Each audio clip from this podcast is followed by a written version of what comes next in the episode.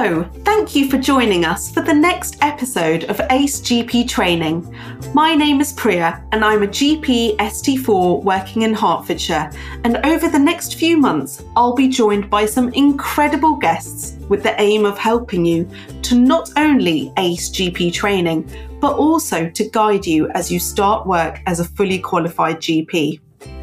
We would love to hear from our listeners, so please do get in touch by leaving a comment or review through your podcast provider, and that will help us tailor future content, but also help others find us too. I've put our details in the bio if you want to email or contact us through Twitter. Hello, and welcome to this episode on managing long term conditions. As we all know, long term conditions are becoming increasingly prevalent, but also increasingly complex to manage for a variety of different reasons. Today, I'd like to focus less on the medical management of long term conditions, but more on how we can adapt our consulting to better engage patients and how we can use aspects of lifestyle medicine to help with this. I'm joined by two clinicians who are great advocates of lifestyle medicine, Dr. Jen West and Dr. Richard Pile, who are going to share some of their experiences, but also give us lots of tips to help us with our consulting. Jen, Richard, thank you so much for joining us. You're welcome. Thank you for having us. It would be great if you could briefly tell us a bit about yourselves and your interest in this area. Jen, I'll start with you. Okay, well, I'm Jen, I'm Jen West, and uh, I'm probably a lot older than most of you because I qualified first in 1982. And I prided myself throughout my life in general practice in being a holistic doctor and always looking at the sort of wider aspects of why the patient was in front of me. But it was only when I left my practice, burnt out and bereaved two years ago, and actually looked at my own lifestyle and what I could do to help myself, that that developed my interest in lifestyle medicine. And I realized that the stuff I'd been telling my patients was only a fraction of the knowledge that was out there. So I've spent the last two years improving my knowledge in lifestyle medicine, preparing to sit the BSLM exam, and I'm here to talk to you this morning. That's wonderful. How inspirational. Thank you, Jen. And hi, Richard. Hi, Priya. Yeah, I'm, I'm Richard. I'm a GP in St Albans in Hertfordshire. I'm the uh, integrated care system lead for lifestyle medicine prevention and inequalities. Bit of a mouthful. I think it's fascinating when people talk about lifestyle medicine because we, we pretty much always have a story as to why we are here. One of my colleagues once slightly disparagingly said, "Oh, those people that bang on about you know cognitive behavioural therapy, they've all got a history of having problems in those areas." And I'm thinking that that's the whole point. We, we have a story which has informed our clinical practice. So, so my story briefly is that. I have four, a wife and four children, and my oldest Luke has severe complex epilepsy and a learning disability. And when Luke still lived at home with us, looking after him was essentially being like being on call 24 hours a day. And that's not an exaggeration. We were very familiar with ambulances, resus, various A&Es across the country, uh, having to do bag and masking at home and home oxygen and suction machines and whatever. And our life was becoming increasingly tough. And I was still trying to hold down a full time job as a GP partner. And so I started to explore, I was already physically active, but I started to explore better sleep, which I was very bad at uh, out of choice, and drinking a bit less and developing a mindfulness practice. And it, uh, so mine kind of experience grew very, it's a slightly overused word, but grew very organically out of that. And then I started reading a lot and I listened to podcasts all the time. So it's great to be on a podcast. And I did write a book as well, which was published a couple of years ago in, in April. And so it's become a real passion for me. And I realized a bit like Jen that although perhaps I wasn't quite at the burnout point, I could see it at some point in the distance. I wanted to be proactive, and I now try to practice within the confines of reality, which I think is a really interesting discussion if we get onto that today, as best I can. And even if that means just one or two conversations a day with with patients that are different from how I would have done it ten years ago, then I consider that a win. That's wonderful. Thank you so much for sharing that with us, Richard. So, what do you think are the current challenges when managing patients with long term conditions? I think one of the biggest challenges is that general practice has become telephone based, and patients with long term conditions, in particular, are not happy with this. they feel they need a dose of the doctor face to face in order to engage with whatever management strategy they're choosing to, to carry out. And I think nationwide, that's probably the biggest challenge. That we've gone from face to face consultations for everyone to having to beg, scrape, and bow before the receptionist in order to get a face to face consultation. And and I think you're right because actually for a lot of patients just seeing the doctor, so physically seeing the doctor is a therapeutic intervention in itself. What about you, Richard? In terms of the challenges that, that we face when it comes to this, I, I think the problem is that, and I hope this answers your question. I was just listening to Jen's question, uh, Jen's answer. Face to face is uh, uh, um, not so much of an issue for me. I, I take Jen's point that for some people, face to face is better. For others, actually, phone is, is better. For me, the big challenge and the problem is that for we're now reaping the whirlwind of many, many years of bad practice, and what we've ended up with is a Jen and I agree on this a sickness based model of uh, that's reactive that really kicks in from the point of diagnosis onwards at which point you almost inevitably it appears need drugs and for experts to take over your lives at which point we potentially risk giving the message that uh, it's no longer anyone's responsibility to engage with that themselves. And the problem is that we have a model where with all the nice guidance and all the targets that we're given a lot of it's about drugs. And to quote the Verve the drugs don't work. At least the drugs don't work in brackets very well. They do for some people with very specific uh, acute inflammatory horrible conditions treatment for cancer etc but to be honest for things like hypertension and cholesterol and diabetic control the drugs don't work that well. Antidepressants don't work that well but we've deviated from what we once upon a time knew to be an instinctive model of medicine that was based around lifestyle and nature and common sense and we've deviated into a very technical model of of medicine which is unwieldy and cumbersome and now we look at the bolt-ons and the guidelines and the tech more than we do the basics. And I think this was always coming. It's just been made worse because of the events of the last few years, which is, you know, another topic of conversation. But that has thrown it into sharp relief. And that for me is the, the big problem. We don't practice the right model of medicine. So I guess looking at the prevention side of things as opposed to waiting till things get completely out of hand and then we're at the point of medication. Is that sort of what you're that's definitely part of it, yeah. Yeah. I would say yeah, I would say not prevention. I think prevention is not the word I would use, and I think that's that's where we go wrong. I've become over the past couple of years a real firm believer in the phrase lifestyle medicine because prevention is an incredibly negative word. Don't do that. Stop that now. Whereas lifestyle medicine is a very positive message that you're giving to people. So I think that's why Richard describes himself as lifestyle medicine first, and then prevention, then inequalities lead for our area. Because I think the lifestyle medicine, people need a positive message. And that actually leads quite nicely on to so what what is lifestyle medicine and how does that approach differ to I don't know what the word is, but maybe traditional medicine, if, if that is the right term to even use? I say that we're trained as FP10 doctors. From the beginning of our CHIP training as GPs, we look forward to that day when nowadays it's all computer prescriptions, but we used to get a pad on our desk with our name on it. We'd become an FP10 doctor. And in front of us, we had this power to treat people, we pretended, and certainly close down conversations by handing them a piece of green paper. And I think we need to get away from that into a different model. And I'm going to pass over to Richard because he's very good at summarizing the different model. Yeah, I agree with all of that. I think uh, your question was interesting, Priya, because you said something like you talked about the model and you I can't remember the word you used, but you there was almost an implication that we view modern medicine as the default model lifestyle medicine is, is, is alternative and a bit woo woo. That's the problem.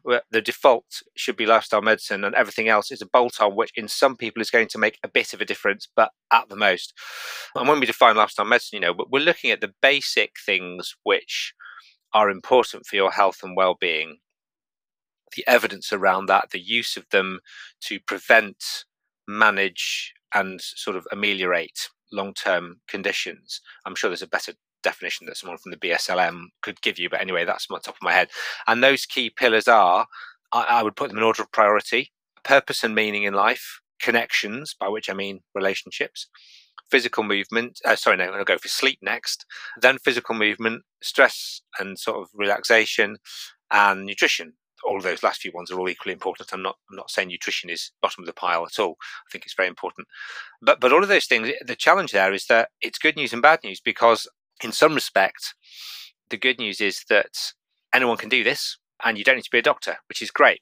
The bad news potentially for for the public is that what we're saying is back to you. Not, you know, go and sort yourself out, but actually let's have a conversation about rights and responsibilities and what's in your control. No matter how difficult life is, there are some things you could change. And if you're looking for a model that involves me giving you pills for the rest of your life and sending you off to a, a few clinics and you can sit back, that's not going to work. That's not going to end well for you.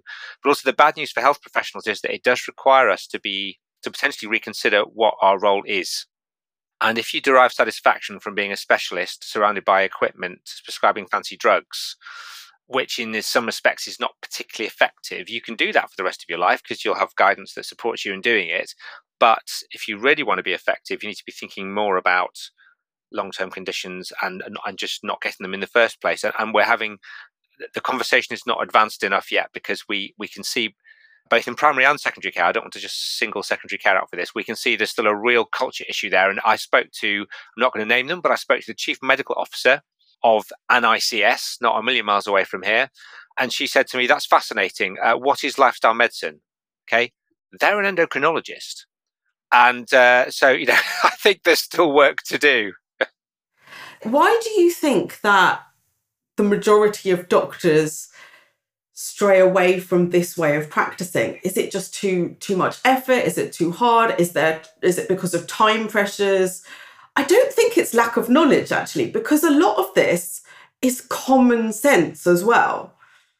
I think it's how we're trained because we're trained to be fp10 doctors. We're trained to take a disease focused model of someone's presenting problem uh, so through the different systems, you're thinking anatomically, thinking pathologically. We're trained to organize blood tests to confirm or refute our suspicions. And then we're trained to prescribe according to what we think we found. And hey, you're an ST4 Priya. It's taken you four years to be trained to do this. And there is so little training in lifestyle medicine for GPs. So well, they know the common sense bit because your common sense is common, but it's not very big. It's just a ti- the tiniest idea because whatever muscle you use most becomes your most powerful muscle. And if your diagnostic, according to conventional medicine, traditional forms of disease, is the muscle that you're using on a daily basis, that becomes your default and becomes your most powerful muscle. I agree, and I think the problem is that modern medicine is a, a, a very powerful, but also a, a, heavy and blunt tool. And if everything looks like a, if the only tool you've got is a hammer, then everything looks like a nail. That's the issue. Um, and I think it's a mix. It, it is training because actually you say people are knowledgeable, but actually I'm not sure that as many people are. I'm not sure all doctors understand could describe the benefits of physical activity and how much you should be doing. I'm not sure that all doctors could tell you what sort of diet you should be eating. I'm not sure if all doctors could tell you what the numbers needed to treat are for non drug measures like the Mediterranean diet for depression and for primary prevention, despite all the drugs that we prescribe, which actually have much, much worse numbers needed to treat. But also, and this is where it's important we don't come across as judgmental and ivory tower people, because I cannot stand lifestyle medicine practitioners who actually don't do the day job and live in ivory towers. We, you know, it's reality. It's it's the challenge. It's capacity. We've got all these. Uh, we've got NICE guidance. We've got QOF. We've got the ECF. We've got the IIF. We've got whatever else. We've got surgeries being filled up by our uh, for us if we're salaried doctors or whatever. And you're thinking, gosh, I've got all these boxes flashing at me on the screen. How am I going to find time to talk to someone about their relationships? So there is absolutely a time pressure. And that's why I think you need a pragmatic guerrilla uh, warfare approach, smash and grab approach to lifestyle medicine sometimes because you, you don't get half an hour with every patient. Yeah. Is that the concept that you were talking about at the beginning? You mentioned about being sort of realistic about what sort of can be achieved. Yeah. Yeah. So one of my partners once said to me very patronizingly 20 years ago, Richard, there's no such thing as a simple consultation. To which my response is, yes, there is. And when you have a simple consult, see, I didn't swear on the podcast. When you have a simple consultation, then you use that ruthlessly to catch up so that you do two minutes on the person that you probably should never have got through your triage system anyway. But then you spend 15 or 20 minutes or half an hour with the person, and it becomes really apparent very quickly that you need to talk about that. And you, you face that, you have that moment, that path in the road where you're either going to go down the route of talking about IBS, giving them Colofac and referring them to a gastroenterologist and a psychiatrist, or you're going to start have the conversation about their sleep, their relationships, their work, uh, etc., um, their nutrition.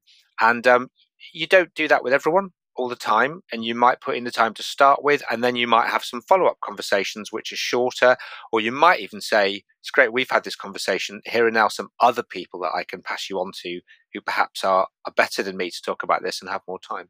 And I guess that's the benefit with the sort of PCNs and the other allied healthcare roles that are within our PCNs now, like our health and wellbeing coaches or social prescribers, etc. So they can they're they're helping out with this aspect of things as well. So if we've got a trainee listening to this and thinking about how can I practically start implementing some of these tools into my consulting and practice, what would you suggest? So, I, and I don't know if it's useful here to think about an example patient. For example, someone with uh, diabetes, for example, that's not, you know, extremely badly controlled, but there is room for improvement. So I guess a lot of people just say, okay, metformin, there you go, bye, see you in three, four months' time. What sort of tips would you give to a trainee, you know, thinking about that kind of scenario and how they could sort of change their consulting and what advice they could give to the patient? I'd say be curious and listen to the patient because there's very few people who sit in front of you and say, I've got this disease. I know it's going to need pills, and yes, I'm happy to take them for the rest of my life. That is not what patients say. What patients say is, Oh, does this mean pills forever? And that's where it's it's actually much easier to sell as a well, it doesn't have to. You know, there's there's a lot of evidence out there that we can you work with you with your lifestyle and improve whatever condition it is, whether it's uh, prostate cancer, your watchful waiting in prostate cancer is better treated with diet. Diabetes is better treated with diet. Hypertension is as effectively treated with, with diet and exercise. So there's, but you've got to be curious. You've got to be curious about where the patient's coming from, and you've got to have the knowledge. And if you don't have that knowledge, you can't. You you kind of don't have the the ping ping ping that lets you get something out for the patient. And when you say be curious, specifically, what sort of things should we be being curious about? What the patient, what the person in front of you, because I think of them as people rather than patients, and I try to use that word uh, because I think patient is a disempowering archetype. You, I am a patient, and we expect them to be patient. You're not impatient. So, yeah. So I try to see the people in front of me as people. So I've sort of done that change, and it took me a lot of time to do it. And I try to be curious about what they're thinking about the, the illness, what they believe about the illness. What do you think about your diabetes? Where do you think it's come from? Why do you think you've got it now? What is it that's changed in your life? Because for me to come in and say, do this, do this, do this, isn't going to work. They've got to be the one who says, yes, actually, I haven't been eating terribly well. I just know my diet's not good. I'd really quite like a bit of help with that and then you've got an open door. Yes, I would. I would build on the comments Jen's made, which I agree with completely. So, it is about relationships. Now, you don't necessarily need to have known this person for 30 years, but you do need to take that time to establish it, which you could do potentially in the course of one consultation. And, uh, you know, them having trust and confidence in you. Knowing my friend Steve, I don't think he's taking the credit for this, but he was the first person I heard say it. He said, talking to people about not what's the matter with them, but what matters to them. And so um, I think he cribbed it off someone else, but anyway, we'll, we'll, we'll credit him. Uh, and um, so having that conversation, because otherwise, as Jenna suggested, you are simply going, I'm the doctor, this is what's wrong with you, do this. At no point have I checked whether you understand it, whether you agree with it, or whether, and this is where the behavior bit comes in, or whether you know how to to do this. So I think what you need to try and answer your question is a framework. Now, some people listening to this might have been on the prescribing lifestyle medicine course. They have a symptom web or something like that that you that you can sort of work your way through. It really doesn't matter. You don't need to go on a on a course costing lots of money. Uh, the trick is just to have a framework that you use consistently. And just like we, when we learn as GPs, we're usually taught a consultation model, aren't we? And in, in my day, it was um, ideas, concerns, and expectations, the sort of RCGP Tate Pendleton book or whatever, and Roger Neighbour. But you know, think have in the back of your mind, okay, so what is it? It's it's purpose and meaning, relationships, sleep, movement, nutrition, stress management, and and you don't need to cover all six of those, but you may an experienced consultant will very quickly probably hone in on one or two of those things that are the key issues in fact, overwhelming someone with here are 17 things I think you should do to reverse your diabetes is probably not going to work. But actually, just agreeing that they're going to sleep more and take up yoga might well be the start. And also giving them something that they're probably going to be able to achieve, helping them agree what they want to achieve. And then if they achieve that, that's a success begets success, doesn't it? Their confidence builds. They enjoy doing 30 minutes of walk a day and now they want to make it more intensive or they want to take up you know something else as well. So it, it's having a framework it's not biting off more than you can chew. It, it's providing con- continuity and follow-up. You know if, if you were speaking to someone who'd been just given a terminal diagnosis or wanted to talk about bereavement because their spouse had just died you wouldn't say well i can't talk to you or i can only give you 10 minutes and that's it. You know you would give them longer and you might offer a further follow-up appointment. And i think sometimes i've had pushback historically from colleagues about you know well if you spend all your time talking to people repeatedly for 30 minutes at a time how are we going to seal the emergencies etc so you have to be selective but there are people. So for example when i uh, see someone's pre-diabetic for the first time that is a double face-to-face appointment unless they would prefer the, the phone and it could be with me because obviously I'll rant until the cows come home about pre-diabetes and carbohydrates, but it could be with a doctor or a nurse that they trust and would prefer to speak to, because that's a big fork in the road, and their entire life could go one of two directions. So it's absolutely worth spending that time, but rather than spend the rest of your life discussing drug titration and outpatient referral and admission for all the complications of their long-term condition. I couldn't agree more. Like that example of that pre-diabetes diagnosis, I always think that's a key point to make a change. That is, and actually, I think Jen, this sort of leads on to a bit to do with motivational interviewing and how we can use some of those almost consult consulting styles to try and help people make changes to their life. I have to say, I don't know lots about motivational interviewing. I hear it banded about a lot, but that's how I understand it can be used. Is that right? Yes. And I think this is where it really is worth getting the knowledge. And you can get the knowledge by watching videos, you can get the knowledge by going to a course, but you're probably looking at uh, theories of behavior change, the Rollnick that Rollnick described many years ago, and the health belief model. So you're looking at assessing, having a conversation, sort of ticking off in your head the boxes. Where is this patient? Where is this person in relation to their illness? What do they believe about the illness? Is it something that they're ready to change? If it's not something that they're ready to change, yeah, yeah, doctor, I've smoked for 41 years. And, you know, my Uncle Tom was 85 when he died and the, you know, he was run down by a bus. You know, that person's not ready to think about stop smoking. So you would feed into that person a bit more about, well, you, your Uncle Tom was a lucky guy, but do you know that more than 50% of people who smoke die of die young of smoking related disease? So you're just feeding in a bit of information that you've got and wait for them to. come. Uh, when you're ready to talk, stop smoking, I'd love to talk to you about it. So at every stage of assessing someone, it's get to where they are, assess where they are today, feed them in information that's level for right for that that stage, and produce a hook that they'll they'll come back to you or they'll come back to your social prescriber, but they won't feel that they've been rubbished. Hey, my doctor's not interested in my drinking. You know, hey, my doctor's not interested in whatever it is. Or you want them to leave not feeling blamed. So I think it's I like to assess where they are. I find that most people want to change and want to change now. Uh, that's my talk to folks. And the big question is often what's my motivation? what's my motivation not to use the drug? What's my motivation to get a lifestyle change across to the person? So motivation is on both sides. It's doctor and pa- and pa- patient. Let's use the word.